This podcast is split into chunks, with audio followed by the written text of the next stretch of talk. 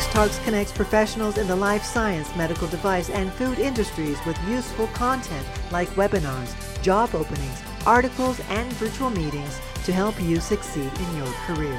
This food industry focused podcast brings together some of our editorial staff to share insights into the latest B2B industry news to help keep you up to date. This week on the show, we are discussing how e commerce boosted the food and beverage industry and vegan casein, the next big plant based innovation. Enjoy the show. Hello, everyone, and welcome to the X Talks Food Podcast. I'm Sydney Perlmutter, food industry journalist and webinar moderator at xtalks.com, and this week I'm joined by Aisha Rashid and Vera Kovacevic. Thanks for coming today. So, I'm going to start us off with a story about how uh, some online food trade shows and e commerce kind of kept the food and beverage industry going throughout the pandemic. So, prior to COVID, um, we would see a lot of food trade shows that would help small and large businesses attract new buyers and customers. Uh, but when the pandemic struck, obviously that those uh, types of shows, physical stores, in-person exhibitions, and expos came to a halt. But fortunately, uh, online technology and cool tools came to the rescue, and e-commerce really blossomed, especially in this industry. So obviously the food and beverage industry was not the only uh, industry to have been severely disrupted by the pandemic, but it was certainly one of the biggest ones, I would say. And when the stay at home orders were enforced, uh, we saw a huge reduction of traffic to restaurants and cafes. Um, and it was estimated that the restaurant industry alone lost nearly $120 billion in sales during only the first three months of the pandemic, according to the National Restaurant Association. So, in addition, the food and beverage industry relies heavily on what's called just in time logistics. Um, so, they move very quickly, of course. And this model is ideal when operations are normal and they can't even withstand a certain level of disorder within the supply chain. Um, but due to the pandemic, the global uh, supply chain disruptions were, um, you know, disastrous in many cases, and just-in-time logistics were not. Uh, as effective. So, all these factors sort of led to the closures or economic losses for thousands of restaurants, bars, and even some groceries during the pandemic. But it wasn't all bad, and the industry quickly pivoted to digital technologies.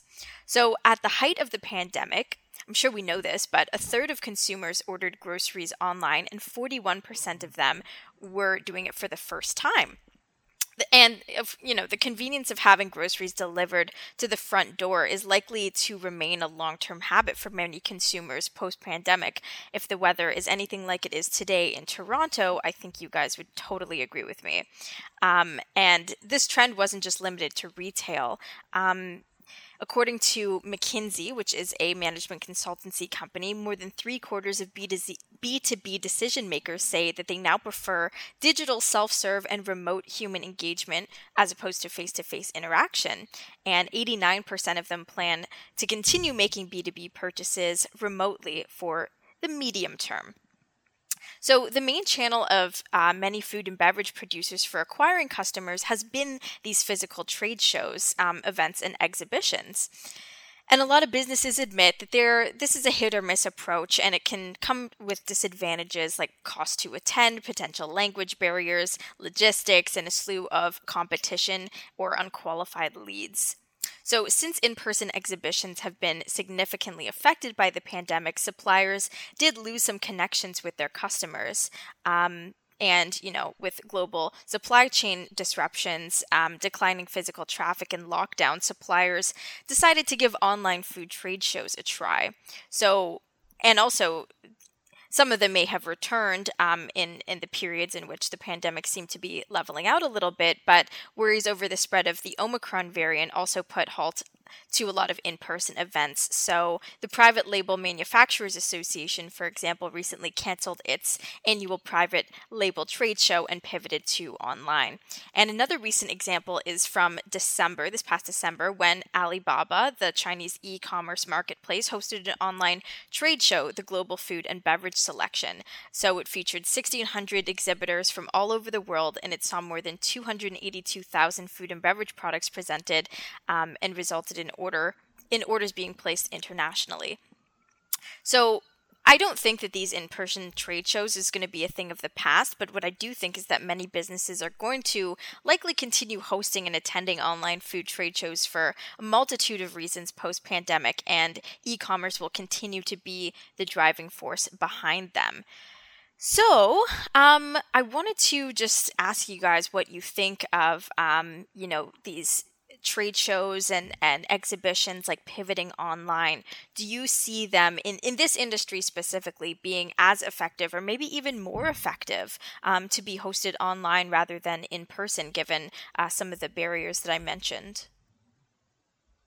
Well, I think it depends. Like, what is the goal of the trade show? I think uh, for this these ones here, the goal is to directly reach the customers. Is that correct? Like, it's not to reach um, you know grocery stores or some other companies that may want to sell their food product but it's directly to reach customers yeah i think i think the alibaba one was directly to reach the customers and that's also a really good point because like whereas some trade shows may have been limited to like suppliers or or distributors if it's online it's very accessible to anyone um, so that is a good. And yes, I think a lot of the trade shows were, um, yeah, to, to reach directly to customers. Oh yeah, I, I guess online would be a great idea then. Um, then you can just see a different variety of food. But for me personally, I'd rather go in person. I just it's just seeing the food physically in front of you. It just makes a difference to me. Of course. Yeah, I was just gonna say the same thing. That um, definitely in terms of accessibility, um, it's great, of course, to have these virtual trade shows. But if you're talking about something like food, I feel like there's so much more attached to it. Like, you know, just seeing it in person. And I'm not sure if these trade shows involve like taste testing or like, yeah.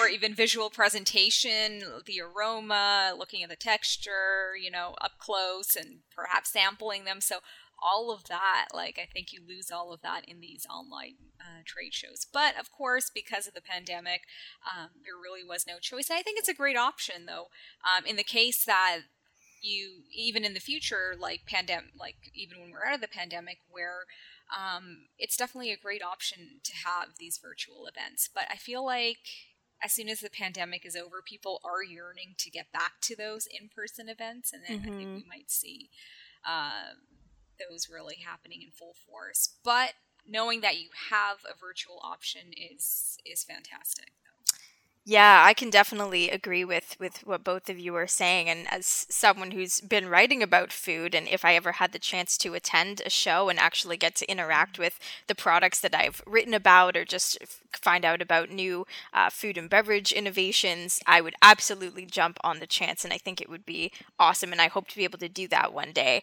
Um, but yeah, for the time being, I actually think these online trade shows will actually maybe result in in more sales because uh, if you can't try the thing you may be more inclined to just say oh i'll buy it so i can try it and you know so maybe it's good for these these vendors and, and suppliers maybe like send me a sample. Yeah, yeah. I, I wrote i wrote it a little while ago about how food sampling how covid has changed like food sampling because you know we all know that costco has literally the best mm food yeah. samples, and, and those kind of came to a, a pause uh, at the beginning of the pandemic. But a lot of um, a lot of big food companies shifted to sending samples with uh, other orders, um, or yeah, place an order of twenty dollars and you'll get a free sample of this or something like that. So the whole environment of of, of, of sampling and just um, you know getting a look at things before you buy them has has shifted.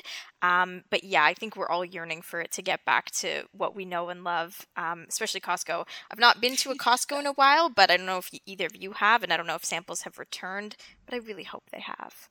I think I was there last month, a couple of weeks. Yeah, last month. No, no, not yet. well, maybe not, not in Canada. I would imagine in the states, probably yeah. in some in some states, but sure, yeah. yeah. Uh, so, anyway, uh, I'll move on to our next story about um, a new plant based innovation. So, it's um, vegan casein. So, the Fooditive Group, which is a plant based ingredient manufacturer, recently developed a developed a vegan version of casein, which is one of the main animal proteins found in milk.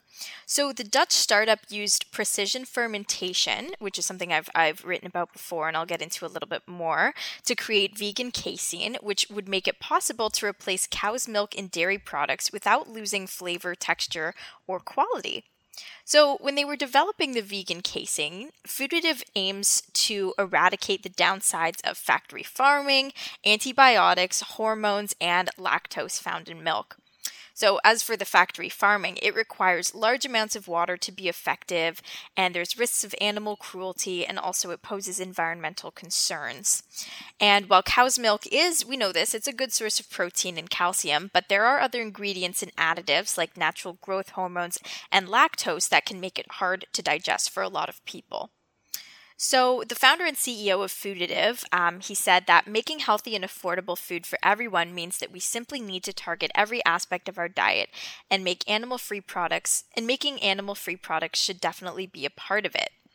He added that delivering ingredients that have been produced sustainably is the main key to a long lasting future that can support the growing human population. So, getting into what casein actually is, uh, it's a naturally occurring protein found in milk that gives it its white color, flavor, and creamy texture. And it also accounts for about 80% of milk's total structure. Um, and the other 20% is uh, whey, I think, and and a few other things. Um, but in addition to milk, casein protein is found in a variety of dairy products like yogurt, cheese, infant formulas, and then dietary supplements. Um, now, casein is also responsible for giving cheese its meltable, stretchable, and bubbling qualities. So I'm sure we've noticed this before, but um, non dairy cheese, uh, the consistency is really difficult to replicate without that casein. The cheese may it may look and even taste similar, but it won't melt the same. And this is where Fooditive's vegan casein could be a game changer. Precision fermentation, the company can make an exact replica of any animal protein without changing its taste, check, texture, or quality. So, most people are not, like I said, too enthusiastic about plant based cheese because it doesn't taste as full or delicious as cheese made from cow's milk. But uh, the plant based casein will change that. Um, it's not only a revolution potentially for the industry, but also for people themselves. And, um, you know, the choice for vegan and sustainable products becomes a lot easier when the products are so similar um, and virtually indistinguishable from, you know, their animal counterparts. So, Fooditive's vegan casein is also suitable for a variety of applications from milk to creams, yogurt, and cheeses, and the company claims that the ingredient will be the first vegan casein available for use in the food and beverage industry, and it plans to debut the ingredient this year. But Fooditive isn't the only company working on um, taking the cows out of the dairy equation. So we have a Belgium based uh, company called Those Vegan Cowboys. They're also using precision fermentation to reinvent all cheese varieties for the sake of the planet. And it was just motivated by a lack of good vegan cheese options. So they started exploring ways to create vegan caseins using fermentation and gene splicing techniques. And another startup out of San Francisco called New Culture also made use of precision fermentation for its plan to launch a dairy identical vegan mozzarella in 2023. So, even though Fooditive is going to have some competition in the vegan casein space, I would say that being first to market will definitely give the company a competitive advantage it needs to fulfill its very large goal of feeding everyone in a healthy, sustainable way. So, something like this kind of goes against what uh, one of the major food predictions that I talked about a few podcasts ago, um, where I was talking about vegan um, and plant based foods really going back to the basics. This is actually making use of a lot of uh, science and food tech to um, just essentially replicate uh, dairy, except without, you know, needing the cows or, or harming them. So uh, we might actually be seeing more of this, and I think this is uh, really, really cool. So, what do you guys think of it? Um, is this something that you think will be eh, able to actually convince people to maybe cut out dairy?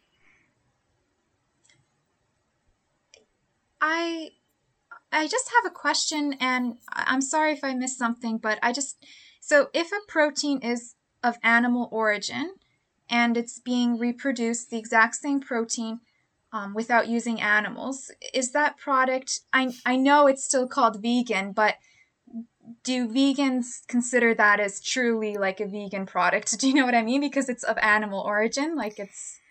That's a great question. Um, and I would say to that, it depends. Um, Mira, our, our, our, former colleague, wrote about um, something that's called animal free. So uh, there are other companies doing similar things, um, making ice cream and and even dairy uh, or, or just milk, and they they do a similar thing, but they don't actually use they don't make use of the animal, just the protein from it, and they would call it animal free. So I think a better way to describe this would be animal free rather than vegan, um, because vegans can be very specific, and I think it definitely depends on the person. I would say a large majority of vegans might be okay with it and then a few may not and and maybe that's just for like th- their own uh, health reasons maybe they just prefer not to consume dairy uh, but yeah, that's a very good question. I didn't really elaborate too much on that in the story, um, but I think that the this is more for people who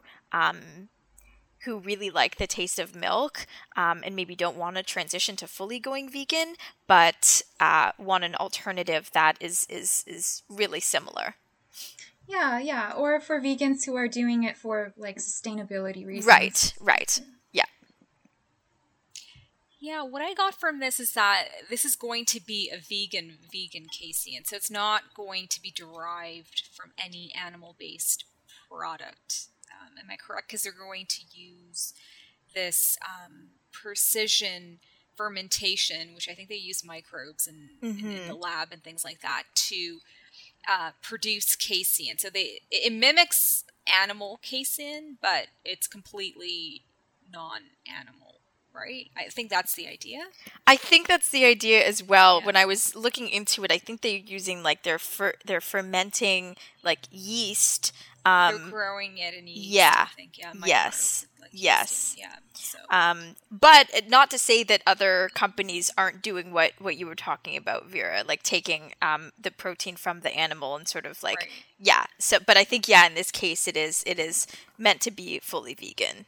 So I think this is extremely powerful then if that's the case because it is going to appeal obviously to the vegan uh, consumer right market. And I think has so much potential. And so far there's not too much competition right? Because mm-hmm. I think you just mentioned there are like two other two maybe just a couple of other companies working on this. So i think this is really really cool. And i'm just wondering like the current vegan cheeses then are they completely vegan? Like, I, it's hard. Yeah, like so. What do they use in in in place of casein and things like that? Um, because I think some of the so-called vegan cheeses I was just reading now that they do contain some casein, so they're not completely vegan. And I think, mm. yeah. So I think that's something that people have to check for if they're like really strict about that. Yeah, I, I didn't know that. Um, but I I do know though, like that the problem with a lot of vegan cheeses is like, yeah, they just don't melt. They might yep. slightly, you know, get warm and and mimic melting, but they mm-hmm. just don't melt like normal cheese would do. Yeah. So yeah. Uh, if if if this could uh, could alleviate that problem, and I think that's also why these these the other companies that I was mentioning are working specifically on cheese. Um, but where Fooditive has the leg up is that they don't want to create like their own products. They just want to sell the vegan casein to other companies to use um, to be more of like a like you know yeah, like they're they're not trying to sell a product aside from the vegan casein, and then it can be used uh, throughout the the food and beverage industry. So I think that's pretty brilliant of them to use it that way rather than just creating a couple products around it, because there's so many applications that it can be used for. And I would predict that once this does, um, you know, start being available, that we're going to start seeing a lot of already vegan um, or plant-based uh, dairy companies starting to use it, and also um, regular dairy companies starting to use it as well. Like we see meat companies um, releasing plant-based meats as well. But I also wonder how something like this would, um, you know affect farmers. I always wonder like if they're upset about innovations like this if they think it might impact their you know their their livelihoods and their careers obviously it's we're in the very beginning stages of this but i wonder if there is fear among like the farming community of whether uh, like dairy farmers if if they're worried about the future of, of of their jobs I definitely think they are because in the advertisements I see, for example, like Dairy Farmers of Canada, they always start their commercial off by saying, like, for example, did you know that we only use 1% of, for instance, total greenhouse gases? Or we only contribute to 1% of greenhouse gas emissions Still in the lot. entire country. yeah, I know, but they the fact that they just want to start a commercial by saying Yeah. that just shows that they are probably worried um, Mhm. about about their like image, I guess. Yeah, I mean, there's a lot of reason to to to be worried, and I think this this isn't the only reason that they would be worried because it, yeah, these these growing like climate concerns definitely can't be affecting them positively, and there's only so much you can do as a dairy farmer to cut down on on greenhouse gas emissions. Like it's really not.